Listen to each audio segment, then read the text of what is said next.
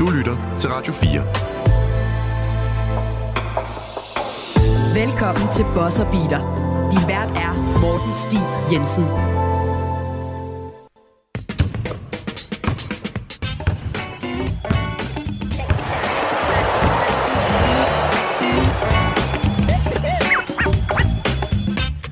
Rigtig hjertelig velkommen til Buzzerbeater. Mit navn er Morten Steen Jensen, og i dag der har vi et lidt øh, særpræget afsnit til jer, fordi når I hører det her, der er jeg nemlig på ferie. Jeg har banket, som man kalder det her episode, og øh, vi har optaget det derfor to uger inden udgivelse.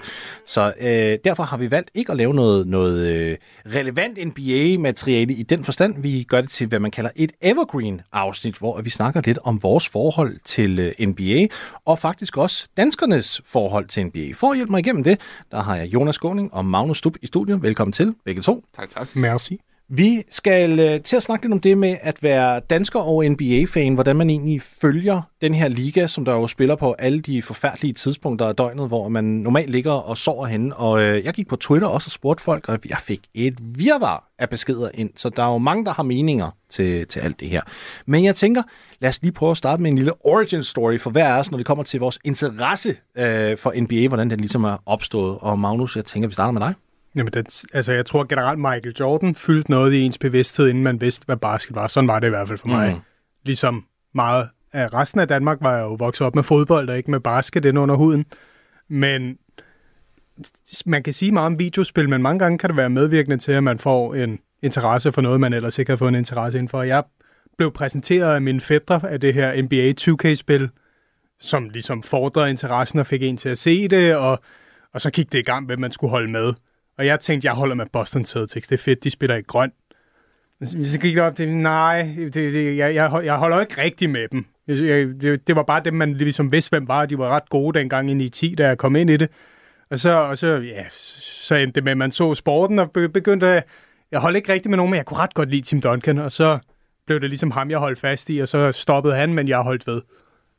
Altså, det, du var også øh, meget stor fan af The Big Fundamental. Da vi begyndte at lære hinanden at kende for snart ti år siden, Der var det. Der var det Duncan, Duncan, Duncan. Jamen, det er jo en, bare en lækker mand, ikke? Bare en lækker, jo. smuk mand, smuk spiller, som stadig den dag i dag ikke får den kredit, han skal have, selvom vi nærmer os et mere respektabelt niveau, end hvad vi har været på. Ja, heller ikke for, hvor pæn han er den dag i dag. Det skal ja. også siges. Han ser nærmest yngre ud, end da han spillede det. Ja, med, med, de her, med dreadlocksene. Ja, men, og, ja, han var interim coach der på et tidspunkt. Det var klasse. Altså... Og jeg vil sige, jeg, altså jeg har jo den holdning med Tim Duncan, at øh, hvis man har ham lavere end top fire, altså all time, så tror jeg ikke, man forstod ham. Der er jeg. Ja, der er bare mange, der ikke kunne lide at se ham spille, men det, det var også lige en periode, da N B A tog et skridt i Danmark. Der var det jo Lob City Clippers, der var det, som alle synes var så fedt, og det var mm. jo bare antitesen til Tim Duncan og Spurs. Så forstår jeg, at man ikke kan lide at se ham spille, det synes jeg bare er mærkeligt. Så skal man se to tusind fjorten Spurs, for det er oh, stadig oh. det smukkeste basket, jeg har set i ja. min tid, det mens jeg har set sporten. Op, det er ti år siden i år, og hurtigt lige det. Det er ti år siden. Ej, hvor er det gået hurtigt. Jeg husker den der finaleserie så tydeligt. Det var jo et chok, sådan som Miami blev vinderkamp et, men altså, hvordan de bliver kørt midt over. Ja, ja det, det, den, den finale, hvis man ikke har set den, Hvis man ikke har set tyve fjorten-finalerne, og den, jeg ved ikke engang, om de ligger tilgængelige et eller andet sted. Jeg tror, man kan se de der N B A mini-movies ah. på YouTube, hvor de er ja. ret godt klippet, og du ser. Men det, der var så vildt, det var nærmest antiklimatisk finale, fordi Miami blev kørt sådan midt over. Ja, de havde intet. De havde intet. Altså, det var sidste, det var sidste kamp overhovedet med de tre i Miami, i hvert fald, så LeBron, Wade og Bosch, og... Og, og de havde intet svar. Og hvad, hvad var det, de begyndte at brokke sig over aircondition, manglende aircondition ja. i en af kampene? Er det i fjorten, og... da LeBron han sidder i kørestolen med kramper, der aircondition ja, går jeg. i kamp et eller kamp to? Der. Ja. Hvilket var fair nok, fordi han havde virkelig givet alt, hvad han, hvad han nu havde. Det der med kørestol, det var bare et meme, ikke? Ligesom vi talte om inden med Paul Pierce og kørestolen. Du skal ikke sætte dig i en kørestol. du, du bliver et omvandrende meme i N B A, hvis du som professionel atlet ender med at sidde i en kørestol. Nå, jeg synes da ikke, vi har set det meme med LeBron i det mindste. Han slap måske. Jamen, LeBron sad jo med den der kæmpe ispose på ryggen. Var det ikke ja. ham, der sad med sådan en kæmpe monstrøs ispose? Man skal heller ikke tage fejl af det med overophedet. Det skal jeg hver dag, når jeg laver mad. Altså, det er, det er ikke for sjovt. Og ikke i A T and T Center. Nej, ikke i. Det var en fed segway, Jonas. Hvordan din, din øh, hvad hedder det, øh, N B A-opvækst? Det er lidt sjovt, fordi jeg er vokset op med fodbold og cykling, som de primære sportsgrene, nok lidt mere populært her hjemme i Danmark. Øh, og så omkring to tusind og ti også, der bliver jeg ligesom klar over, at det foregår. Øh, Kobe Bryant begynder at fylde meget, og de her øh, finaleserier med Boston og Lakers, øh, det, det, der lagde jeg ligesom mærke til det, og jeg blev sådan lidt nysgerrig. Jeg tror, jeg så et par kampe, men blev ikke rigtig bidt af det. Så, øh, så helt tilfældigt, så er jeg på biblioteket en dag. Det var jeg ret ofte for at lege spil. Det var ligesom min måde at, ja. at udnytte, at jeg ikke behøvede at købe dem. Øh, og så leger jeg, jeg tror faktisk, det er N B A Live øh, første gang, og så yeah, også øh, N B A to K, og så begynder jeg at spille det. Og så, altså jeg har altid haft et eller andet med sådan noget med karrieredelen, og oprette dine egne spillere og alt sådan noget, og så begynder jeg på det, og spiller My Career, og så bliver jeg sådan ret bit af det. Øh, og så tror jeg, det er øh, to tusind og tolv-finalserien med Miami og Oklahoma, hvor jeg sådan besluttede mig for at sidde og se det. Mm-hmm. Øh, og i nogenlunde samme periode, nu må jeg ikke hænge mig op på, hvornår det er, så på en eller anden måde, så bliver jeg tunet ind på college basketball, og jeg begynder at se øh, Duke med Kyrie Irving. Øh, og jeg kan bare huske, øh, som en, der er vokset op med at se øh, Lionel Messi spille fodbold, og være sådan helt betaget af det, han kunne med en bold. Lidt på, det samme, øh, på samme måde havde jeg det med Kyrie Irving. Der var bare et eller andet sådan, det så så lejende let, og på en eller anden måde magisk ud, hvad man er i stand til som menneske at gøre med en bold. Og så besluttede jeg mig for, at når Kyrie Irving kom ind i N B A, så ville jeg holde med det hold, som, som draftede ham. Øh, og, og det blev jo så Cleveland, og de var jo ikke særlig gode, da, da Kyrie var der til at starte med, og så ville skæbnen det jo sådan, at øh, LeBron han vendte tilbage. Mm-hmm. Øh, og det kom på bagkant af, at jeg havde siddet og set øh, Miami og Spurs-serierne øh, back-to-back der, og var egentlig sådan lidt forelsket i Spurs måde at spille på, fordi det mindede mig om det hold, jeg holdt med i fodbold, Barcelona. Øh, men da Le- LeBron så skiftede til Cleveland, så var jeg jo ligesom nødt til at sige, okay, sådan, så holder jeg jo så også med ham, øh, fordi jeg holder med Kyrie Irving. Og så begyndte jeg sådan ret meget at se faktisk alle kampe, øh, så mange jeg kunne komme til. Og så har det ligesom bare taget fart derfra. Indtil du blev introduceret til Luka Doncic. Og så ja, og så har jeg ligesom ikke rigtig kunne have en anden kærlighed siden da. Ja. Men det er også derfor, jeg stadig har et soft spot for Kyrie Irving, fordi det var, han var sådan set min indgangsvinkel ind til at være sådan en rigtig fan. Jeg sad men også og tænkte, det her forklarer rigtig meget. Ja. Ja. Fordi altså, du og jeg har edderbuk med haft vores krige omkring Kyrie Irving. Det har vi. Øh, men, men det giver god mening, at der også ligger noget, noget emotionelt øh, i det øh, fra din side af. Jamen, det gør der, og jeg, jeg har, det er også derfor, jeg stadigvæk har et meget vildt forhold til Kevin Love. Altså, jeg, jeg husker ham som en af de, noget af de fedeste oplevelser at se Kevin Love, når han havde ja. tur i den. Jeg glemmer aldrig nogensinde den kamp, de spiller mod Portland, hvor han laver fireogtredive i første kvartal. Altså, det var, jeg tror, det var de oplevelser at se de der, hvor det bare var sådan, åh, hvad er det, der sker ja. her, og, og man bliver sådan helt betaget af, og man kan nærmest mærke sådan stemningen i arenaen, når de gør noget vildt, og det var både Kyrie Irving og LeBron og, og Kevin Love, der ligesom var med til at sådan, fik mine øjne for, at det, det var faktisk helt vildt fedt at følge med i det her. Jeg synes, det er fedt for jer begge to, at I stadigvæk har spillere, som I kan sidde og følge med i ligaen til en eller anden grad, altså da I startede interessen, fordi det har jeg ikke. Altså da jeg startede min interesse, jeg går også way back. Der er ikke nogen i ligaen, jeg ligesom husker fra, da jeg var yngre i hvert fald. Altså, jo, LeBron var jo nok, er jo nok den tætteste, ikke? Også to tusind og tre, så der har jeg været der sytten eller sådan noget lignende. Men der var jeg allerede inde i det. Der var det jo Mike, jeg voksede op med, og, og, og, og alt det der. Så det var sådan, jeg kan ikke rigtig... Øh...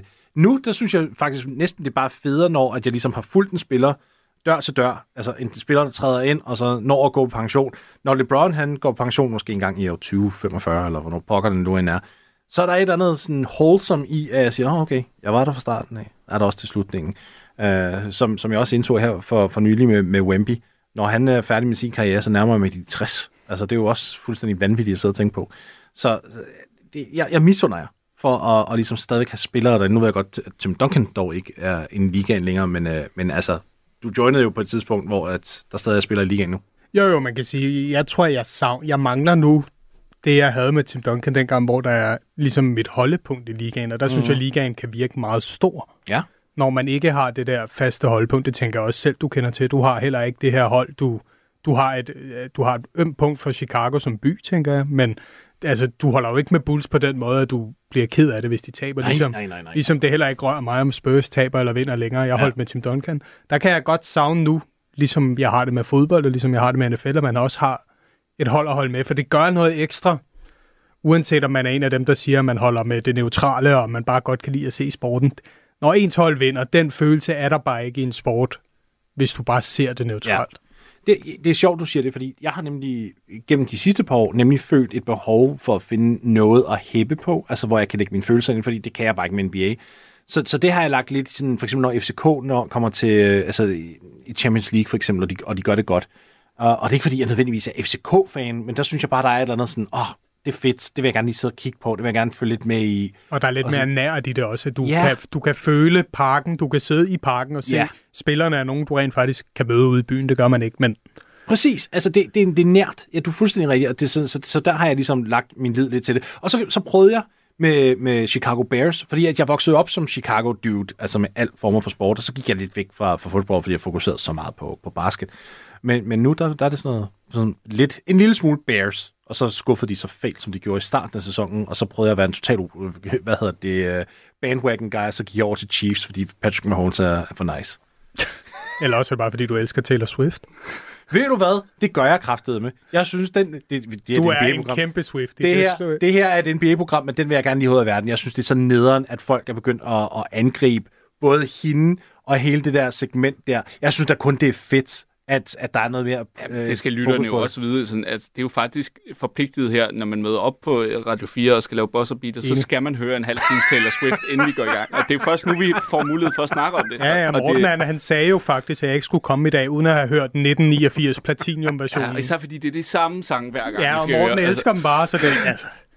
Og jamen, jeg er skyldig. Jeg er skyldig. Ja, jeg, og hvordan kommer vi videre herfra? Jeg ved slet ikke, hvordan vi kommer skal, videre herfra. Skal jeg tage over? Fordi jeg, jeg havde egentlig noget til det, I snakkede om før. Det med at, at tilknytte sig noget. Jeg tror, jeg, er så, jeg føler mig i hvert fald lidt privilegeret over, at jeg ikke tilknyttede mig tilpas meget til et hold, til at det var noget, der fyldte noget hos mig. Fordi det kan være udfordringen nogle gange. Det tror jeg, alle kender, der har mm. fulgt et hold og været fan af noget i så mange år, at det også kan føles sådan lidt som en forpil. forpligtelse, som ja. har jeg det i hvert fald med mit fodboldhold nogle gange, hvor at, øh, om det så var Kyrie Irving, eller for mig nu Luka Doncic, hvor det er bare sådan, det er en spiller, jeg har knyttet mig til.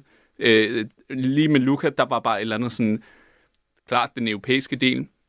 Det er måske der, hvor nærhedskonceptet, I snakkede om, kom ind ja. for mig, at det var, det var en, jeg kunne forholde mig til. Øh, så var der noget i forhold til hans personlighed, som jeg bare sådan... Det kunne jeg også godt forholde mig til. Jeg kunne, jeg kunne mærke hans temperament og måde at spille på sådan gennem skærmen, så jeg ikke rigtig behøver at være der for at kunne fornemme, hvordan han er. Mm. Det, det kunne jeg godt lide fra starten af. Og det, jeg føler bare, at det har frigjort mig i forhold til, at jeg kan sidde og se rigtig mange kampe, uanset hvem der spiller, uden jeg har en aktie i det. Og jeg tror, det er det, der sådan er lidt er blevet mit fristed i at kunne være N B A-fan, at jeg behøver ikke have, se det på samme måde, som jeg ser fodbold, hvor at det er sådan vitterligt kan ødelægge min aften eller min weekend, hvis mit hold taber. Men, men risikerer du så ikke at løbe ind i det samme problem, som Magnus løb ind i? Det der med, at lige pludselig så Duncan for eksempel, så for dig, Kyrie, Luka, lige pludselig ikke ligaen længere, så står du der og tænker, åh oh, gud. Jo, men sådan kunne man jo også se på det og sige, med, at hvis mit udgangspunkt var Kyrie, mm. og uh, han uh, ligesom bliver traded væk fra Cleveland, og jeg stod lidt sådan, hvad gør jeg nu? Og så kommer Luka Doncic. Ja, nu er ja, Wemby ja. kommet ind og siger, ja, der vil altid komme nogen, som jeg føler, du kan sætte dig sådan forholdsvis ind i og sige, ja. okay, ham kan jeg godt lide. Det synes jeg også, at det N B A tillader, fordi det er rigtig meget bygget op om spillerne og stjernerne. Ja, øh, hvor at, med, den, med de loyalitetsprincipper, der er omkring N B A, og holdene kan flytte, og det ene og det andet, så har jeg det egentlig fint med, at jeg ikke behøver at skulle holde med et hold. Mm. Øh, fordi det er mere spillerne, jeg går op i. Øh, altså, det er Luka Doncic måde at spille på, der gør, at jeg har lyst til at se alle Dallas-kampe. Ja. Det er ikke, fordi jeg holder med Dallas, og det er ikke, fordi jeg elsker Nej. at sidde og se op klokken, øh, klokken tre om natten for at se deres kampe. Det er for at se Luka Doncic, og nu også Kyrie Irving. Nu er jeg så heldig, at jeg kan se dem på samme hold. Det er bare de der spillere, der giver mig noget ekstra. Det er også derfor, jeg stadig ser Lakers kampe. Det er for at se LeBron og den aura, der er omkring ham stadigvæk. Kan jeg stadig finde sådan lidt tiltagende til, at jeg gider at se sådan en skodhold spille. Undskyld, Lakers. Ja, mit issue med det er, at de følelser kommer først op i mig, når jeg virkelig... Det er første sted i en basketsæson, hvor jeg begynder at have noget på spil, det er i slutspillet. Mm. For når jeg ser en regulær sæson kamp, så er jeg ligeglad, hvem der vinder, for dybest set har det ikke været den største betydning, om de taber en ud af toogfirs isoleret. Først når det kommer i slutspillet, kan jeg mærke det der, okay, jeg holder faktisk med et af de her to hold. Lige meget hvem jeg ser, det kan skifte fra serie til serie. Men for eksempel sidste år, jeg ser, sidste år så jeg nærmest alle slutspilskamp. Og der kunne jeg mærke, hold kæft, jeg elsker Jimmy Butler. Altså, jeg var virkelig hype på, at han skulle gå hele vejen. Ja. Men... Sådan har, jeg er fuldstændig ligeglad, hvad han udretter i den regulære sæson. Der, det kan ikke rive med mig, men hele historien, der kom i det slutspil sidste år, ja. der holdt jeg jo lidt med ham af en eller anden grund, men det var jo ikke noget, jeg kunne have planlagt mig ud af inden. Og det, og det er der, jeg synes, basket har for mange fyldkampe, hvor de kampe, der virkelig betyder noget, der, kan, der sidder basket. Mm. Der, det har du også været meget verbal om, hver gang du har været med på programmet her. Og jeg synes faktisk, at det, det, det er rigtig rart at have den der kritiske stemme også. For jeg, jeg synes også, det er vigtigt, at hvis man er en, en N B A-fan, eller man bare følger ligaen, så synes jeg også, det, det er vigtigt, at man faktisk ikke kun går fanboy på den, men at man ligesom også en gang man tager et skridt tilbage og ligesom siger, okay, prøv at høre, det her produkt, det er for eksempel, hvis det er begyndt at blive værre, eller der er nogle ansvarsområder, hvor de ikke lever op til det, man håber på, eller et eller andet. Man ligesom siger, hey, prøv lige at høre, det, vi investerede i det her, det her, det skal gøres bedre. Og det er jo også noget, som, som vi skal snakke om senere i programmet, fordi vi har jo også nogle ting, som, fordi vi væver vores liv omkring baskets også, altså nu gør du det jo også, Magnus, med amerikansk fodbold, øh, at man, man får nogle større forventninger til, til nogle bestemte ting. Jeg spurgte, jeg spurgte som sagt folk, ligesom, hvordan de, de havde det med, med at, at væve deres liv rundt omkring N B A. Og jeg, så poetisk sagt. Ja, men det, er, men det er jo det, man gør. Og jeg vil faktisk også gå så langt og så sige, at jeg har brugt det præcis samme begreb for ligaen selv. Jeg var i London og mødes med dem øh, på deres ligakontor der, og, og der stillede de mig en masse spørgsmål sådan omkring det der med at følge N B A i, i Europa og sådan nogle ting. Fordi en ting er, at de arbejdede for ligaen, de kunne godt blive lidt blinde på, hvordan folk til hverdag egentlig gjorde det. Og der sagde jeg også, at I skal lige huske, at de mennesker, der faktisk gør det, bruger N B A som sådan en, en led på, hvordan de skal føre deres hverdag, det er, de, de, går, de hopper igennem rigtig mange hoops for ligesom at undgå spoilers og alt muligt. De var sådan lidt, nå ja, det, det havde vi ikke rigtig tænkt over. Vi sådan, flot N B A. Det er måske noget, vi, øh, I skulle overveje. Men jeg har for eksempel en, øh, en, en, en besked her fra Magnus, hvor jeg spørger sådan lidt ud til, hvordan de egentlig ser kampe alle sammen, og han svarer, jeg ser primært highlights af hele kampe, og de tidlige weekendkampe, øh, da jeg havde et fuldtidsjob før studie, som startede tidligere om morgenen, kunne jeg altid nå anden halvleg af de, de, de sene West-kampe. Det tror jeg, vi alle tre godt kan sætte os ind i. Det der med, hvis man skulle op tidligt, så hvis man lige smed League Pass på telefonen, så kunne man lige fange en lækkerskamp, eller slutningen af en lækkerskamp. Nej, er det gjort, vil jeg sige. Ja. Det er sket. Ja, jamen jeg er helt enig. Jeg tror... Øh... Det, det er nok også, hvad for nogle omstændigheder man har omkring sit liv. Jeg tror, jeg var så heldig, at i den tid, hvor jeg kom til at se mere og mere N B A, det var i min studietid. Mm. Øh, og der, man kan kalde det, hvad man vil, men det var forholdsvis, forholdsvis fleksibelt, hvornår man ligesom skulle vågne op om morgenen øh, ret ofte. Øh, så jeg havde ligesom friheden til at vælge ret mange kampe til. Øh, og der betød det der med klokken ikke så meget. Hvorimod i perioder, hvor man har arbejdet, så har jeg ikke set lige så meget N B A. Så det er også bare sådan... Jeg forstår godt, hvorfor der er folk, der har et andet forhold til det, end jeg måske har, fordi de har ikke de samme muligheder for bare at sidde op hele natten og se det. Og det er jo derfor, man må blive kreativ. Og sådan noget med at se en, øh, halvdelen af en kamp tidligere om morgenen, det, det, er, da, det er da et godt mm. greb. Jeg har også en besked her fra Henrik Berg. Den her, den kan jeg godt lide. Uh, arbejder nathold i maskinen på en færge, så har det til at stå og køre i kontrolrummet, altså en computer med, med kampe. Så kan man lige følge med, når man skal have en kop kaffe eller hente noget værktøj. Jeg har en ældre førstemester, som er blevet glad for cheerleaders. Når jeg er hjemme, så ser jeg det om formiddagen. Ja, det den, jeg, jeg trak på smilbåndet der. Ja, det ligesom. Kan noget. Det synes jeg er fedt. Ja. Også? Og, det synes, og jeg synes, det her var nærmest definitivt bevis på det der med, at, at, at man faktisk væver tingene rundt omkring sit eget liv, og man ligesom siger, okay, jeg står i den her situation. Hvordan kan jeg lige klemme et par N B A-minutter ud af min hverdag på den her måde? Jeg kan huske, at jeg gik på gymnasiet, hvilket jo passer med nogenlunde, at det er der, der det Spurs-hold, jeg godt kunne lide, var gode. Der passer det ofte med, når man var til en atten-års og kom hjem om aftenen, ja. En fest. For eksempel finalerne, det er første år, de nåede at hit. Der kan jeg huske, at jeg lige havde nogle fester i træk i to weekender, der lige passede. Men der kunne man, og så passede det med, at der er festen op død. Ja. Og så hjem og se kamp. Klasse virkede hver gang. Der, der har jeg jo en forfærdelig historie omkring mig selv, hvilket virkelig viser, hvor, hvor nederen et menneske jeg er. Fordi jeg forlod en fest, på grund af, at Vince Carter-traden gik ned fra Toronto til New Jersey. Kæft, Morten Steen Jensen. Jeg, jeg, jeg, jeg spurgte, for jeg vidste, at der var rygter, og det har der været lang tid. Så jeg spørger min kammerat, som, øh, som, som holder festen, sådan, kan jeg ikke lige låne din computer? Kan jeg ikke lige se, om der sker noget? Og så var traden gået ned, og så sagde jeg, jeg blev nødt til at smutte. Jeg, jeg blev simpelthen nødt til at smutte, og så var det hjem og skrive på messageboards og alt muligt. Og sådan, han kiggede på mig sådan, som I sidder og kigger på mig lige nu. Sådan, er du fuldstændig altså, vanvittig? Prøv at høre dig, hvorfor er det, du ikke bare siger... Du behøver ikke sige det her.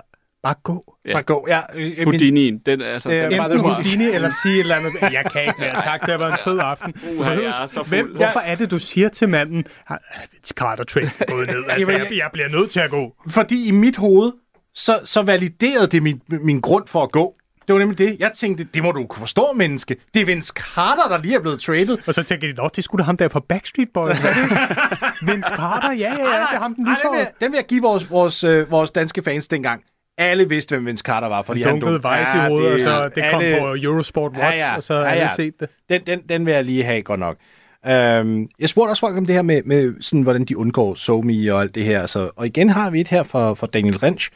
Øh, ser tempoudkampe af flere etapper, øh, som det første, når jeg står op, gennem toiletbesøg med min søn, skjul for min kone, skriver han på arbejde, øh, og hvor jeg ellers kan komme til det. Ingen SoMe før kampen er set. Det er altså dedikation. Ja. Det, det, jo, det gør jeg jo fuldstændig, når jeg ser ja. slutspil. Jeg kan ikke være op om natten. Det, det, det går ikke. Så og, jeg, jeg ser... hele dagen uden SoMe? Helt sagt, det kan jeg sagtens. Jeg, altså, jeg har jo kortet Twitter ud af mit liv fuldstændig, så det er, ja, det ikke, bemærket, det er ja. ikke, det er ikke et problem. Men øh, det der med ikke at se resultater, fordi jeg, kampen er stadig spændende, hvis du ser den på den måde. Ja. Og folk, der siger, hvordan kan du synes, det er spændende, det er kun fordi, de ikke har prøvet det. Ja. Hvis du bare ser en lille snipper af et resultat, for eksempel med, da Bulls spiller play-in sidste år, den fik jeg spoilet bare lidt, at der stod et eller andet med Lavine, så tænkte jeg, det betyder jo, at Bulls har vundet, ja. eller altså whatever. Bare, bare sådan en lille ting udlægger det, men hvis man undgår det, så er det lige så spændende, synes jeg, som nærmest som at se det live. Mm. Altså, det beundrer jeg jo, det kan jeg ikke. Nej. Jeg har prøvet det, og det fungerer ikke for mig. Og der har jeg så valgt gennem rigtig mange år at sige, så vil jeg hellere ofre nattesøvn og freden derhjemme ved at, at, at se, sidde op hele natten. Altså, det, det er bare... Jeg tror, det er så, apropos det fine ord, du brugte før, vævet ind i min øh, sådan N B A-måde øh, at, at agere på, at jeg er nødt til at sidde og se det, mens det sker. Ja. Altså, jeg kan jo sagtens stå op om morgenen, tjekke øh, boxscores, og så se en eller anden har lavet vildt mange point, og så gå ind og se highlights, fordi jeg gerne lige vil se. Og, men det der med, for eksempel da Luka Doncic lavede treoghalvfjerds point, der sad jeg op og så den. Og det var bare, jeg blev sådan helt grebet af den der elektriske, sådan, og jeg kunne slet ikke... Og, ind med Twitter ind og se, hvad er reaktionerne, og hele tiden, mm-hmm. ej, og nu kommer han tættere og tættere på. Sådan. Det er for mig sådan den måde, altså jeg ser det på.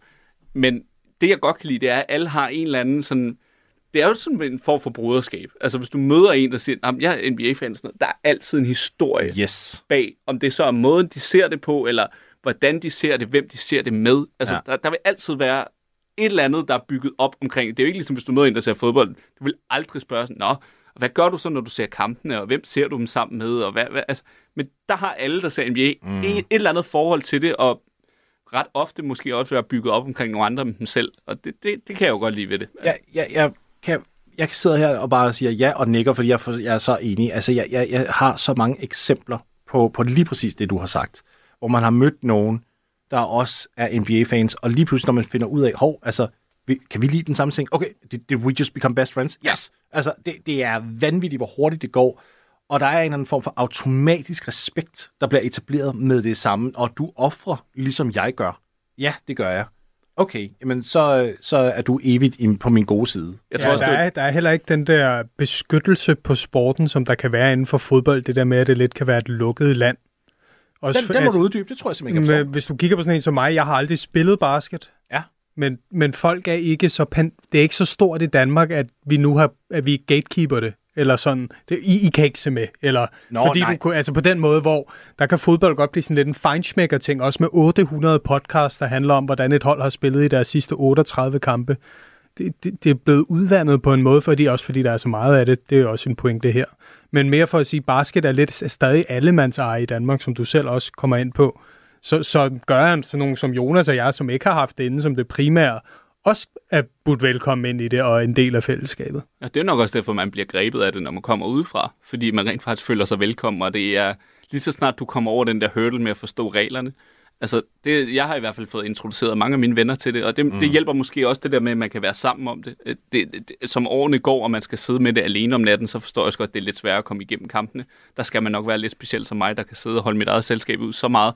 Men nogle af de bedste minder, jeg har fra min studietid, for eksempel, er at sidde sammen med nogle venner, jeg mødte på studiet, som jeg ikke havde kendt i særlig lang tid. Vi finder ud af, oh, der er det her N B A, der var lige to-tre af os, der så det, prøver at få nogle andre venner med til det, laver nogle arrangementer, sidder op hele natten lørdag, køber ind med snacks, og jeg ved ikke hvad, og sidder og ser det. Og så lige så langsomt, så bliver det noget rutine og noget, man ligesom har sammen. Det er sådan nogle ting, som ved mindre, at du vælger at sidde og se... Øh, det samme hold, du holder med-agtigt i fodbold sammen, fordi man har det fælles standpunkt. I N B A, der er barren sat meget lavere. Altså, okay, vi kan begge to godt lide at se det. Fedt. Mm. Ja, så, så kan vi se det sammen-agtigt. Der er ikke rigtig sådan det der, som du siger, med man gatekeeper det på en eller anden måde. Det er sådan lige så snart, man finder ud af, at nogen måske er lidt interesseret, hvis man så selv sætter som sådan, så skal jeg bare fortælle dig om det, og prøv at se en kamp, og jeg skal nok forklare dig reglerne. Så man vil gerne have folk med, fordi ja. det er sådan, der er ikke rigtig nok, der bliver introduceret for det. Og jeg tror, der er rigtig mange, der sådan med det samme lukker det ude, fordi de kigger på tidspunkterne, eller så forstår de ikke reglerne, eller oh, det er over i U S A, og så lukker de den mulighed ude. Med frygt for at læfle, og det er det virkelig ikke. Det er, jeg, jeg prøver bare at være helt ærlig, men det kan godt lyde, som jeg læfler. Dansk, dansk publikum, dansk N B A-publikum, er utvivlsomt det mest åbensindede og accepterende altså publikum, jeg nogensinde har mødt, når det kommer til, til, til den her specifikke liga. Øh, jeg, jeg er konstant imponeret over, hvor mange der egentlig bare ligesom siger, jamen prøv at høre, jeg, jeg, har, jeg har ledet mig fuldstændig ind i det de sidste tyve år, og jeg håber bare, der kommer flere med. Jeg er fløjtende ligeglad med, om det er en, der startede med at finde ud af, hvad basket var i går. Han er velkommen, hun er velkommen, altså... Det, det, der bliver virkelig omfavnet i stor grad til, at man kommer ind og med ind i varmen. Og det er også fordi, vi ønsker at gro sporten herhjemme. Det gør vi da både, ikke kun N B A, basketball at large. Så derfor så tror jeg også, det er et vigtigt led at være akkommoderende og positiv og, og velkommende og alt det her. Men jeg tror, ikke kun, jeg tror ikke, vi kigger på det som en pligt. Jeg tror, vi kigger på det, fordi vi, vi har lyst til at dele det her. Altså som du selv siger, Jonas, det her med... Kan, kan du godt lide basketball? Nå, jamen, jamen, nu, nu skal jeg fandme fortælle dig noget. Har du hørt den her historie? Og det har personen nok højst sandsynligt, men personen elsker at få den historie, fordi så sender man en historie tilbage. Jamen, har du hørt det? Det har jeg også. Og så har vi noget sammen. Det er, altså, det, det, jeg, jeg synes, det i hvert fald har været en fantastisk oplevelse i de år, jeg har dækket ligaen herhjemme, og se åbenheden øh, i, i, i det hele. Nu bliver det helt rømskrumsk, men... Øh, jamen, jeg, også bare det med, som jeg nævner med det, jeg har været knyttet til nogle spillere i N B A, mm. og det er ligesom måden, jeg ser det på. Den var jo aldrig gået i fodbold. Altså, der var sådan lidt... Der ville blive stillet tusind spørgsmål. Så du kan ikke bare holde med en spiller, og hvis man... Ja. altså, jeg, ofte... Nu holder jeg ikke noget med, dan, med et dansk hold, jeg holder med et spansk hold, så øh, bare det, jeg har sagt, det, øh, jeg har været fan af, det så blevet... Det kan man da ikke. De er så langt væk, at så er du ikke rigtig fan. Og bla, bla. Der er så mange regler, som ingen har fundet på, men som lige pludselig eksisterer. Det føler jeg ikke, der er i N B A på samme måde. Du kan jo sige hvad som helst. Jeg ser det, fordi jeg synes, de har nogle fede trøjer. Og fair nok. Altså, den, ja. den, havde jeg, den havde jeg købt, altså, fordi du ser det jo trods alt af en, af en grund, og du ser det, fordi du kan lide det. Du lytter til Buzzerbeater på Radio fire.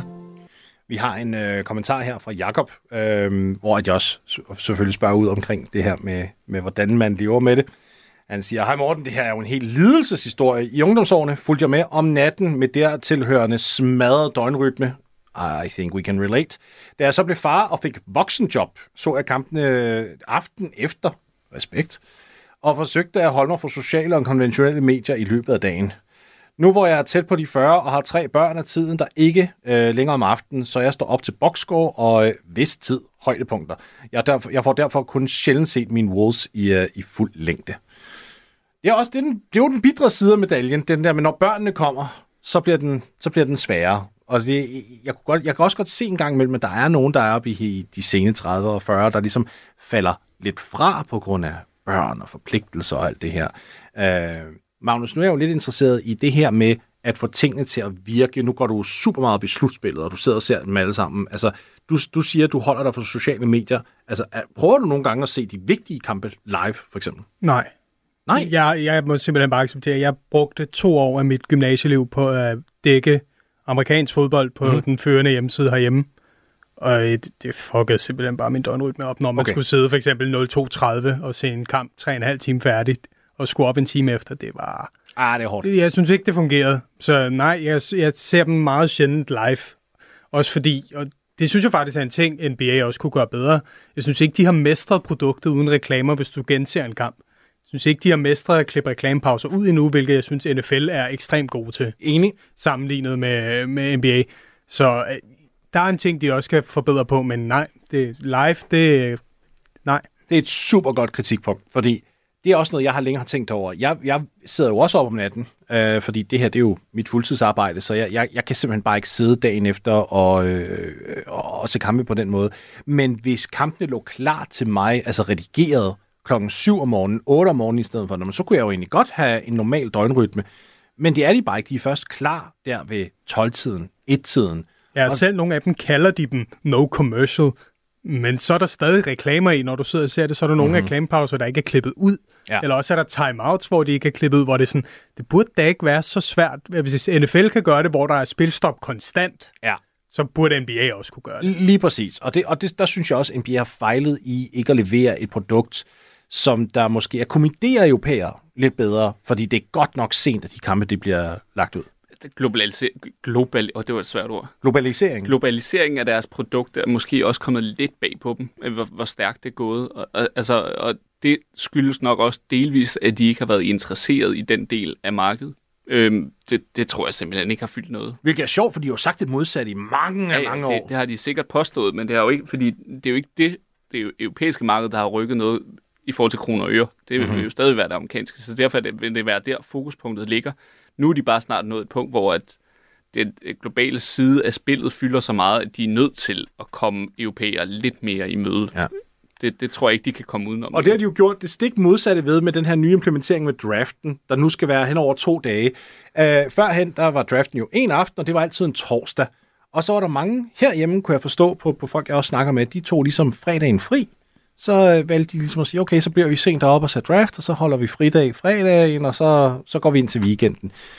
Så kunne man jo sige, hvis man, hvis man rykkede draften øh, til to nætter, så kunne man jo gøre det torsdag og fredag. Det ville da give god fed mening. Ah nej, de er gået i den anden retning. Det er nu onsdag og torsdag, og folk kan bare ikke retfærdiggøre at tage to dage fri. Og, og jeg tror ikke, der er nogen, der kommer til at tage fri for at se anden runde af draften heller. Så det er sådan lidt, der synes jeg godt nok N B A misset en, en gylden mulighed her. Hvis man nogensinde var i tvivl om, hvor prioriteringen lå, så er det et meget godt eksempel på det. Ja, det, det, det synes jeg. Og man skal også bare huske det her med, at de forkortede kampe, det er altså ikke kun noget, vi europæere sætter pris på. Det, Game and fyrre er sindssygt populært i U S A mm. med N F L også, fordi der er folk, der ikke kan se kampe, når de bliver spillet, eller folk, der er udstationeret, eller whatever. Ja. Så bare husk det, altså... Eller folk, der bare gerne vil se flere ja, kampe, der starter samtidig. Super Bowl, som jo stadig bliver kaldt den største Øh, en dags sportsbegivenhed hele året. Ja. Den er blevet flyttet til et tidligere tidspunkt, også for at please. Den blev jo spillet halv et nu, hvor den tidligere har været spillet senere på natten. Hvis, hvis N F L, der er så st- stadig markant større end N B A, kan rykke det største event til at please nogen på den anden side af jorden, må ikke N B A også kan jo gøre det så. Og det, og det er virkelig der, jeg savner nogen, noget, en eller anden form for initiativ for ligaen. Jo, og det vil også være en måde at få fat på et helt nyt publikum, hvis det, fordi jeg tror... Mange kan godt stå af på at sidde og se en... Jeg kan selv stå af på at sidde, skulle sidde og se en kamp, hvis der er, øh, er rigtig mange kendelser, og dommerne begynder at fløjte hele tiden. Mm. Alle de der timeouts. Kampene tager næsten tre timer, ikke? Altså, hvis du bare selv serverede et produkt, der var kogt ned til kun spillet, altså, så tror jeg også, du ville få en meget bedre oplevelse, hvis du skulle prøve at se det som ny seer, i stedet ja. for, at man skal sidde og virkelig bare tvinge sig selv igennem time efter time med... spil, timeout, dans, øh, en eller anden, der jonglerer med nogle tallerkener, øh, sådan noget, ikke? Altså, det kan godt Nå, være svært. Nå, du Red Panda? Ja, og, og alle de andre, og deres hunde, og... Og, og Simon Says! Og ikke noget at gøre med hunden overhovedet. Det, baby det Race! og baby... Nå, jeg er det er ufatteligt, de kan blive ved med at genopfinde sig selv på, undskyld mig, lort. Ja. Altså, at smide i hovedet på folk. Og, og at de stadigvæk ikke har indset, at... Det er ikke dem, der sidder i hallen, der er vigtige. Det er produktet udadtil. Dem, der sidder der i hallen, de er der for at se spillet, trods alt. Det, jamen det, det er super fascinerende. Og tilbage til Magnus' pointe også, det her med, med selve kamptidspunktet. N B A All-Star. Altså, der sidder jeg også og tænker, det er jo... For det første er det en børnekamp. Lad os nu være helt ærlige. Børnekampen der øh, øh, om søndagen, altså det... Fordi det, der er jo ikke noget forsvar, der er ikke noget intensitet, der er ikke noget for det. Hvorfor ikke bare smide den tidligere? Det var klokken tre dansk tid. Cirka. Jeg tror, det er halv tre nu, eller sådan noget lignende. Men, men altså, hvad skader det virkelig, hvis du lagde den sådan klokken ti dansk tid? Eller hvis du lagde en finalekamp i stedet for nul to tredive, ikke? Så ligger den klokken nul nul måske. Altså, det behøves ikke engang være klokken... Vi, be, vi behøves ikke have den klokken seks, så de spiller et p m Eastern Time. Men... Jamen, se, den er svær, hvis det er hverdag dog. Fordi det er det, det, det, det, der er store udfordringer. Ja. Ja, så siger du, så skulle man gøre det en weekend, jo, ja. hvis man havde en lørdag eller en søndagskamp. Ja, præcis. Gud forbyde, de skulle have lidt mere pause mellem kampene også. altså, ja. og, men, altså, og måske også en meget god pointe til det, som du også siger, der er alt for mange kampe. Altså bare det der med, at man skal sidde og forholde sig til mm. en eller anden kæmpe præstation. Nu nævner jeg, jeg ved godt, det kommer til at lyde som om, jeg er helt fuldstændig altså, forelsket i Luka Doncic. Det, det er du også. også. Det er du men også. Det er ikke derfor, jeg siger det. Men efter han laver sine treoghalvfjerds point, så spiller han dagen efter. Præcis. Men det, det er simpelthen ufatteligt, at det stadigvæk er en ting i N B A, at man skal spille dagen efter. Altså, det er sådan, hvordan skal du nogensinde kunne få det der specielt frem i de der præstationer? Det er jo det, andre sportsgrene gør så godt. Det er, at der sker noget vildt, og så er det ikke noget, du får serveret igen dagen efter, bare i dårligere udgave. Altså, det er sådan, der må man lige prøve at tænke sig om til, hvordan man gør sit produkt så lækkert og tiltalende som muligt. Og det er ikke ved at have kampe to dage i streg ved samme hold. Altså, la- jeg skal også lige sige, Lasse, Lasse Bisgaard Jensen har skrevet ind også på, på det her, og øh, han fortæller os jo faktisk, nu kommer vi ind på det her med en, en skrabet N B A-kamp, hvor, det ikke har, hvor du ikke har timeout og alt det her. Og han siger, jeg benytter mig af League Pass-formatet Full Highlights, og så retter han sig senere, hedder, det hedder All Possessions, ikke Full Highlights. Det er cirka fyrre minutter hver kamp, og man får samtlige possessions og skud. På den måde kan jeg nå en kamp hver morgen før skole, hvor jeg altid ser Rockets-kampe, og når de ikke spiller, ser jeg bare den bedste kamp. Der er jeg helt fascineret, fordi jeg synes da ikke, jeg har lagt mærke, nu er det lang tid siden. Jeg har lagt mærke til den her All Possessions, men ja. Det er ikke perfekt, og nå, det okay. skifter, hvordan det bliver klippet. Så All Possessions, så kan du også være uheldig, at du får alle timeouts, men også fordi jeg tror nogle gange, at de lægger forskellige versioner ud af en kamp.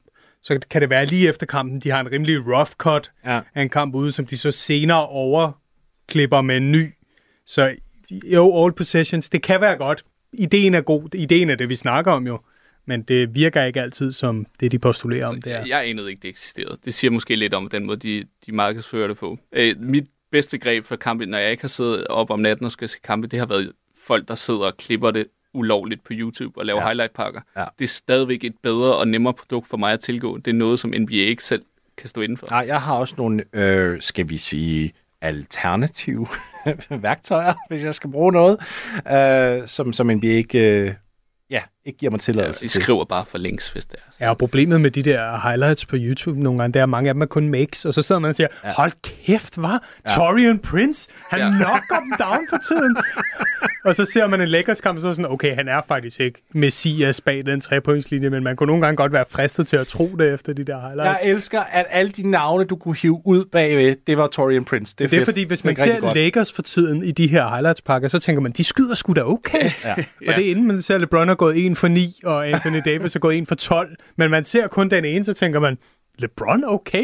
Ja, og jeg tror også, det er det, der vil være mit evige problem med, at jeg ikke kan se kampene i highlight-format, det er, at du mister al sådan, øh, fornemmelse for momentum i kampe. Ja. Og jeg synes det jo, det er noget af det mest fascinerende ved N B A, det er, at momentum kan skifte så hurtigt, og den der sådan, følelse af, når der er hold, der laver et run, den kan du bare ikke få på sådan en highlight-feed. Altså, det er simpelthen umuligt at få det klippet sammen på en måde, sådan, så det er tiltalende. Vi har en ret fed kommentar her fra Robin Christiansen. Ser med live, hvis det passer ind med jobbet dagen efter, ellers kører jeg genudsendelse med mobilen på flytilstand, indtil kampen er done. Øh, og ellers så plejer, så plejer jeg hurtigt samtlige boxscores igennem om morgenen over havregrynen og kaffe. Altså, jeg er lidt imponeret over, hvor afhængige folk er af sociale medier. Det, det synes jeg er lidt utroligt. Altså, nu ved jeg godt, at du generelt er gammel i sjæl, Magnus. Det, men... det er også overkørt, det postulat, du kommer med der. Men ja, jeg lytter. Nej, men, men det, det overrasker det virkelig, fordi hvis, vi, altså, hvis, hvis virkelig... jeg vidste, jeg ved bare, hvor meget ja. det ødelægger det for mig. Det, jeg gider ikke se kampen, hvis nej. jeg får spoleret resultatet. Nej, nej, nej, men nu spurgte du generelt sådan om sociale medier. Jeg tænker på... Men det er mere i den her kontekst, tænker ja, jeg. At ja, hvis, men... man, hvis man virkelig gerne vil se en kamp, så vil det for mig ikke være særlig svært at sige, så tjekker jeg bare ikke. Nej, men du ved jo også samtidig, at sociale medier på mange måder har erstattet vores forside på internettet. Forstår du, hvad jeg mener? Altså det der med, at hvis det du skal have nogle nyheder... Det er vel kun, hvis vi vælger, at det skal være det. Jo, jo, jo, og det... Jo, jeg er da, jeg er da ikke uenig. Jeg synes da også, det ville være rart, hvis det ikke var nødvendigt. Men altså det der med at komme ind og tjekke nyheder og, og sådan nogle ting, altså alt det er, jo, det er jo... Det er jo en anden form for nyhedsdækning. Vi får selv, hvis det ikke er sport, også... politik og alle mulige andre ting. Det, man, man tænder lige for, for, for de sociale medier, man scroller sit feed igennem, at der er sket noget. Øh, må, måske burde man bare være mere altså der, bedre. Der siger jeg, efter jeg har cuttet alt det her ud af mit ja. liv, jeg savner det ikke voldsomt. Altså den der dødscroll, hvilket Twitter jo er ekspert i, især efter øh, ja. for, forsiden blev ændret, så det var det her med, at det ikke var de nyeste, der kom op, men ja. at det var bare noget, noget, de synes de skulle give dig. Det her dødscroll, det giver mig meget lidt i mit liv. Som... Jamen, det er jeg heller ikke uenig med dig i, og, og, og man kan jo slet ikke bruge Facebook længere. Det er jo kun øh, nærmest forfærdelige videoer og, og intet andet. Øh, men, men jeg tror også, jeg, jeg, jeg kan godt forstå ideen. Det er det der med, at man, man vil så gerne være med hurtigt og finde ud af, hov, hvad har Luka lavet i går, og wow, treoghalvfjerds. Og, og jeg forstår det også godt, hvis man har pop-ups. Så ved jeg ja. godt, at det kan være et helvede, men... Jeg kan bare ikke forstå, hvis der er noget, man virkelig gerne vil se, og man ved, at resultatet udlægger det, så kan det for mig ikke være så svært at sige, så holder jeg mig væk fra det. Og derfor skal vi give Robin noget respekt for at sætte sin telefon på flytilstand. Ja, faktisk, jeg må faktisk give Robin noget. Det ved jeg ikke, om Robin har noget at gøre. Nu bruger jeg lige Robin som eksempel. Jamen, det tror jeg, Robin vil tilbage. Jeg tror ikke, N B A forstår, hvor irriterende det har været, det her med spoiler mode i deres app. Ja. Hvor man, ja. For eksempel, nu bruger jeg den Bulls-kamp igen, for der kan jeg huske, at jeg havde slået det til. Og så ender jeg af dem, og så står der, Lavine goes ham with femogfyrre, og så bare sådan, spoilers? Men du fik ikke set resultatet. Nej, nej, nej, men den værste, det skete jo ved mesterskabet. Det er rigtigt. Altså, det, det ved jeg da af vores gode venner programmet, Jens Døssing. Altså, jeg, han er en meget rolig mand. Det tror jeg, vi alle kan være enige i. Han var rasende, fordi han fik jo ødelagt mesterskabskampen. Han havde sat spo- spoilers off, og så lige så snart han øh, åbner siden til League Pass, så får han en reklame for championship gear for Denver Nuggets. Jamen, det, det, det kan jeg så godt forstå. Der er jo ikke noget at gøre. Der det... var ikke noget at gøre. Der, han, han, altså, den stakkels mand. Nej, hvor var han vred. Og det kan jeg godt forstå. Det, det jeg oplevede det også flere gange under slutspillet. Og det, og det er bare sådan nogle rookie mistakes, eller ikke rookie mistakes. Det er uacceptable rookie mistakes for, for ligaen af. Ja, så, så er du ude over spoilers, men det der med, at du aktivt tjekker, det er jo... Så, så er det som om, du vælger at tage og snitte dig selv i håndledet, bare for at mærke, at du lever, ikke? Altså. Ja. Ja, det, det kan også være en svær balance, fordi så er der også nogen som mig, og også Morten for den sags skyld, som bare skal have alle nyheder i døgnets timer med omkring alt, hvad der sker i N B A, og så er det også ja. bare svært at afskære lige præcis resultatdelen. Jeg kan ikke tale for dig, men jeg kritiserer gerne Morten. Øh, det må her. Du godt. Tag en slapper. Du behøver ikke være først på, at Duncan Robinson har fået en ny forlængelse. Det er okay, du ser det en time efter. Altså, det siger du jo. Men er du klar over, at hvis jeg ser noget en time eller to efter, for eksempel, jeg har stået her i studiet, og jeg har haft mulighed for at optage et, et afsnit til, og så ser jeg det, mens jeg sidder i bussen, for eksempel. Er du klar over, hvor meget jeg sidder og ærger mig? Hvad var det? Det var, det var en situation, vi var ude for. Ja, det sker ret ofte, ja. hvor der, der er nogen, der bliver traded, når lige så snart mikrofonerne slukker. Ja, men vi, var, vi, vi havde lavet et afsnit. Jeg kan ikke engang huske, hvad det Terry O'Shute. Jeg traded, eller jeg kan faktisk ikke huske det. Men vi havde lige optaget sammen, du og jeg. Jeg har lige trådt på bussen. Dut, så kommer den ind, så var det en trade, og vi kunne sagtens være blevet der. Studiet var åbent, vi kunne bare lige hurtigt have taget et ekstra afsnit. Det er okay at have et liv en gang imellem. Træk vejret, Morten Stig Jensen. Du lyder som min kone lige nu, det gør du, og det, hun, har ikke, hun tager ikke fejl. Jeg har været sammen med din kone, yderst hjerteligt menneske, så jeg tror, hun vil blive glad for det, jeg siger nu. Ja, men det, det, hun lytter ikke med, tror jeg. Det, jeg, tror, jeg tror, hun har for du meget selvrespekt. Du må gerne sige til hende, jeg har sagt det. Ja, det vil jeg godt. Det, det er jo så også en undervurderet del af den. Det er det, når man, når man ligesom deler sit liv med en anden, øh, som så også skal finde sig i det der med, at man kommer listen ind klokken seks om morgenen og prøver at gøre det meget stille. Skulle, jeg, skulle, jeg skulle lige høre, hvor du skulle hen på den der. Ja, men ja, ja, yes, jeg, jeg, jeg, jeg, når man kommer jeg, jeg ind fra stuen, yes. hvor fjernsynet har været tæt, og skal ind og sove i sit soveværelse. Og ikke prøver at vække nogen. Ja, det er en klassiker. Det kan jeg også ja. huske, var en klassiker, da man boede hjemme, det der med, ja. Ej, jeg skal jo lige tisse af inden, og så sådan, og møder ja. og far på vej på arbejde, og jeg, jeg smutter ind i seng. Det er, og det er jo det, endnu et problem, det er, når man lige så snart, at øh, vintertiden er over, og man kommer nærmere ind i, i foråret, og sidder og ser de der kampe om natten, og man kan se, det bliver lyst udenfor, og fuglene synger. Åh, oh, det elsker jeg. Men, øh, jeg hader det. Jeg, jeg synes jeg, også, det er sådan en, en påmindelse om sådan, jeg, you jeg, fucked up. Ja, man. jeg sad og, jeg skulle til at sige det, jeg, jeg har det som om, jeg har gjort noget forkert hver gang. Ja, Det, ved du hvad, den følelse havde jeg også i mange år. Men det var måske fordi, at det her det er blevet mit liv, bogstaveligt talt. At jeg nu synes, det er ret, fordi... Øh, nu, nu, er vi, nu er jeg bare brutalt ærlig. Jeg kan godt have det lidt svært med min mentale sundhed, når vi når til et bestemt punkt i sæsonen. Jeg, nu, det her afsnit, vi optager lige nu, det er jo, som jeg også sagde, det er et, vi banker. Jeg er lige nu, mens I hører det her, der, der er jeg på Malta og slapper af. Og det er, fordi jeg har... eller helvedes brug for det. Øh, jeg ser nærmest kun mørke. Der er nogle dage, hvor at jeg går i seng klokken fem om morgenen, så står jeg op klokken tretten, og, fordi jeg skal have de otte timer der, og så er det allerede, gud hjælp, man begynder at blive en lille smule mørkt. Øh, og når man går det igennem sådan tredive fyrre gange på et år, hurr, så, øh, så trækker det tænder ud, og man begynder, man begynder at have det lidt hårdt. Altså, man kigger sig selv i spejlet, og man begynder at stille sig selv det store spørgsmål, hvad fanden laver du med dit liv? Og hvordan kan du være så trist, når All-Star-kampen er på vej af? Morten har jo altid, jeg har kendt Morten i ti år, han har jo altid elsket All-Star-kampen. Og i år siger han også, inden vi går på, I skal bare vide, jeg plejer jo at sige, at det her det er noget lort, og vi skal cutte det, men jeg glæder mig sgu i år. Det siger han, men vi skal ikke tale om det. Det er lige efter, vi er færdige med at høre Taylor Swift. Ja, lige, det er lige efter nitten niogfirs, så kommer han, husker du dengang, hvor Aaron Gordon og Zach LaVine dunkede i tyve seksten? Kæft, det var fedt. Det eller, var fedt. Eller de to andre gange, Aaron Gordon var med, som faktisk var endnu federe. Der, hvor han havde den der ting med, som skulle gøre det endnu bedre end gangen før. Hvor han blev snydt igen. Jeg, jeg, kan ikke engang, du, jeg, jeg kan faktisk ikke engang huske, om jeg sad og tænkte, at en af dem blev snydt eller ej. Jeg kan bare huske, at jeg sad og tænkte, hold kæft, en fed dunk-konkurrence. For en gang ja, skyld troede jeg... det er så jeg... også den seneste sådan rigtig fede. Ja, og hvad var det? Var det, var det, sej... det var tyve seksten, så det er otte år ej, siden. Ej, var det vildt. Hold kæft, det var, og se, det var for en gang skyld, der fik vi alle sammen en lille smule optimisme, ikke også? Det var sådan et, åh! Ja, for der, det var der, hvor dunk-konkurrence, der har været James Flight White og sådan nogle, hvor man bare sådan, ja. Who are you? Ja, ja. Der er vi så tilbage til. Ja, Mac McClung sidste år, ikke også? Jo, jo. Who? Og yeah. Glenn Robinson the third, N B A-legenden, der vandt også. Åh, oh, gud, jeg var Jeremy Evans for, for Utah Jazz i sin tid, der også vandt, vandt han ikke? Og the, han, der dunkede Turiaf lige i hovedet, ja, ja. Ja, ja det er... Stor N B A-karriere til Jeremy Evans. Apropos power forwards, der var en til. Ja. Bum. Der er din power forward. Ja, Jeremy Evans, klassespiller. Skal vi se, der er også en... Jeg, jeg, jeg er ikke helt sikker på... Det, det, det er et rigtigt Twitter-navn her. Jeg tror, det er en forkortelse af Niklas. Som ung knight, der er blevet student i sommer, tillykke med det, og nu går og arbejder på lager, skal jeg ærligt sige, at min primære dækning af N B A foregår igennem podcast. Her hører jeg næsten kun N B A-podcast, så jeg føler øh, selv, at jeg har mere styr på N B A, end, øh, end den gængse danske N B A-fan har. Det er det kun godt. Ja. Altså, det, det er jo igen også det gode ved det. Man kan jo ikke rigtig tage patent på, hvor meget man gider se med. Altså, det er jo, der er jo ikke nogen rigtig og forkert måde at gøre det på, hvis man kan lide at gøre det på den måde, så synes jeg, man skal gøre det på den måde. Og det er også noget, vi lige skal faktisk snakke om, fordi at vi har, ja, ja, vi er, vi er bare snakket derudad, og vi har kun ni minutter tilbage, men det er om dækningen. Øh, for det, det, det er nemlig et, øh, et punkt, jeg gerne vil rejse her. Jeg kan jo godt sidde ofte og brokke mig over Stephen A. Smith og Kendrick Perkins og, og alt det her. Når med rette. De, øh, ja, det tænker jeg jo også selv. Øh, og, og jeg oplever også i Danmark, at især danskerne her er, er enige, og i lang tid så har jeg sådan tænkt, hvorfor er der så den her kæmpe forskel med amerikanerne, der synes, de er skide fantastiske, og så danskerne, der bare sidder og tænker, åh.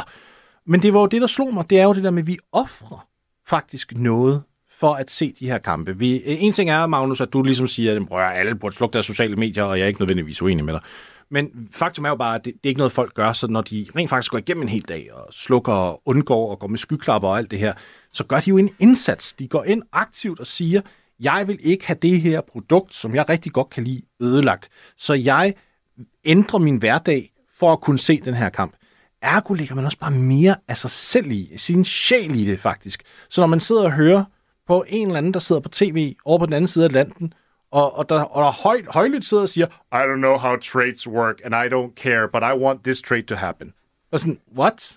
Det er dovent, og det er ikke okay, og der sætter vi bare højere standarder. Der tror jeg heldigvis også, dansk mentalitet generelt er sådan, at vi gerne vil lære noget og blive klogere. Det tror jeg mm-hmm. også ligger meget i det, især med en sport som N B A, som vi umuligt kan være vokset op med som børn, på samme måde som med alle mulige andre sportsgrene, som er normale i Danmark. Det er, at du ikke fra start af har et meget indgående forhold eller kendskab til det. Så når du vælger at sætte dig ind i det, så vil du også gerne blive klogere på det og lære noget konstant, når du ser det. Det føler jeg er meget svært, når man sidder og ser den amerikanske dækning. Der må man netop ty til alternative midler som podcast og andet med at, at prøve at blive klogere på N B A på baggrund af folk, der rent faktisk ved, hvad de snakker om, og som ikke bare er der for at lave larm og skabe seertal i U S A, som er den primære dækning derovre. Man kan sige, jeg tror også, det er, fordi vi bliver præsenteret for enkelte announcers og enkelte eksperter, som giver os et håb på, hvordan det kunne være, når vi hører en Zach Lowe, når man hører en, en Kevin Harlan, som er sindssygt dygtig mm. til at kommentere, uden at det bliver sådan øh, i overskrifter, men samtidig, altså da han kommenterer hele det her Jimmy Butler og sådan noget, jeg var helt op at køre, ja. Men fordi han gjorde det federe.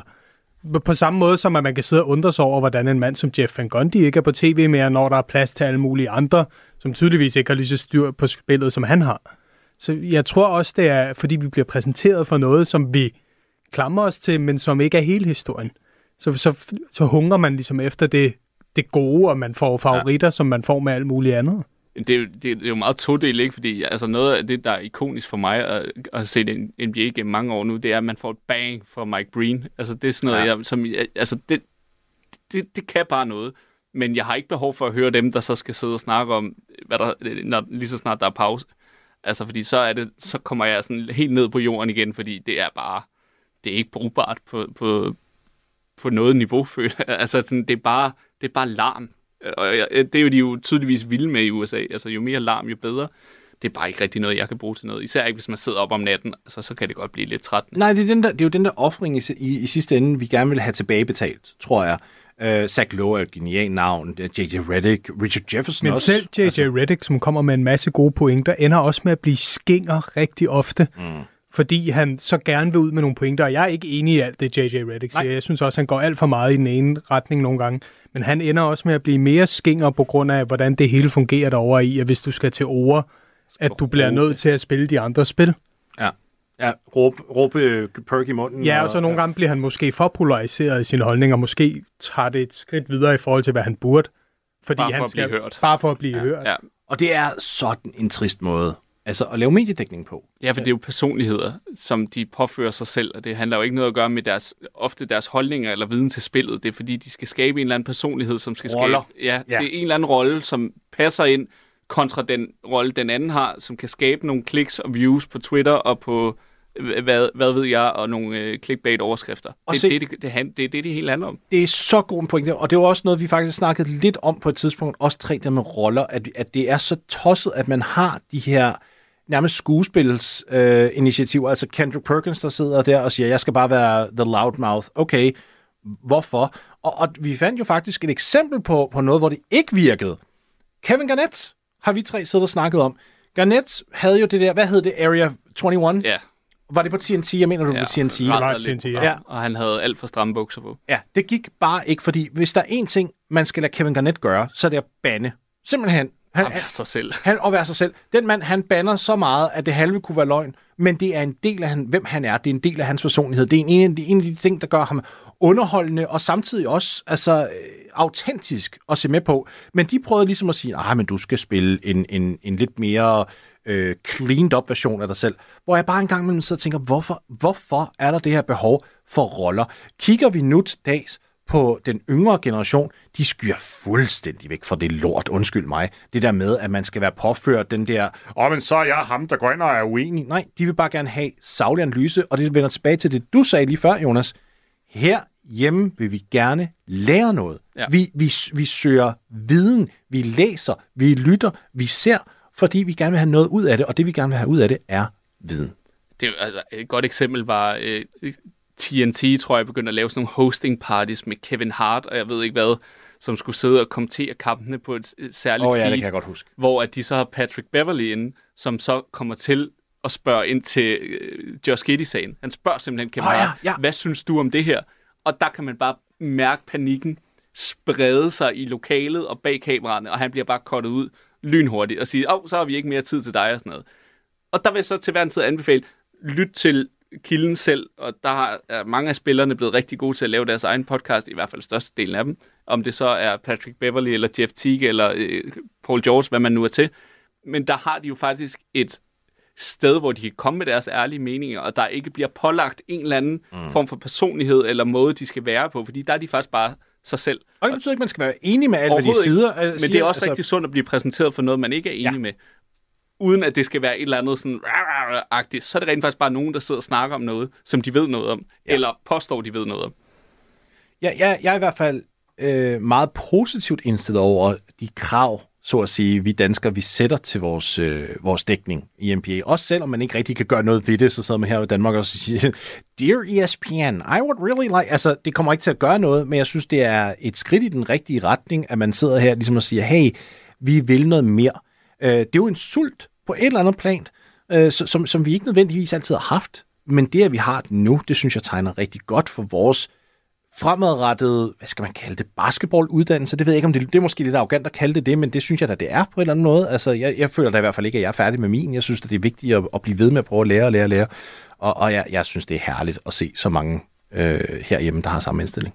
Altså, jeg er blevet utrolig meget klogere efter, at Tim Leckler har fået mere spot, fordi ja. han er, hvilket du ikke rigtig ser i basket på den måde, er rigtig dygtig til at brække spillet ned analytisk. Mhm. Og der synes jeg jo, N B A er tyve år bag N F L i den måde at brække spillet ned på, hvor du simpelthen tegner på spil og siger, hvad er det, der sker her? Det er sådan noget som mig, som ikke har spillet. Som, der ser jeg nogle nye ting, når en spiller, ja. der har spillet, går ind og siger, jamen, forsvaret bryder sammen her, fordi de spiller den aflevering her, og de roterer. Det er han stort set den eneste på tv, der gør. Og det har været normalen i N F L, siden John Madden kommenterede tilbage mm. i firserne. Altså, der er N F L bare, eller N B A, bare tusse gammel i deres måde at håndtere spillets seriøsitet på, hvor det mere handler om, hvem er alfaspilleren, og kan ham her snit tyve, i stedet for at sige, jamen, hvorfor er ham her god? Det var Bosseren, og øh, jeg synes, vi endte på et fantastisk korrekt rant af Magnus Stub her. Øh, tusind tak både til dig, Magnus, og til dig, Jonas Skaaning, for at være med, og til alle jer derude. Tak fordi I lyttede med. Indtil vi snakkes igen, pas rigtig godt på jer selv.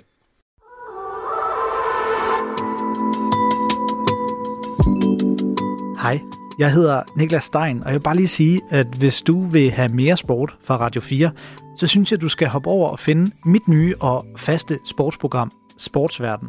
To gange om ugen, der folder jeg på tredive minutter nogle af tidens største og vigtigste sportshistorier ud på en lækker og velfortalt måde, hvor der er kredset for detaljerne.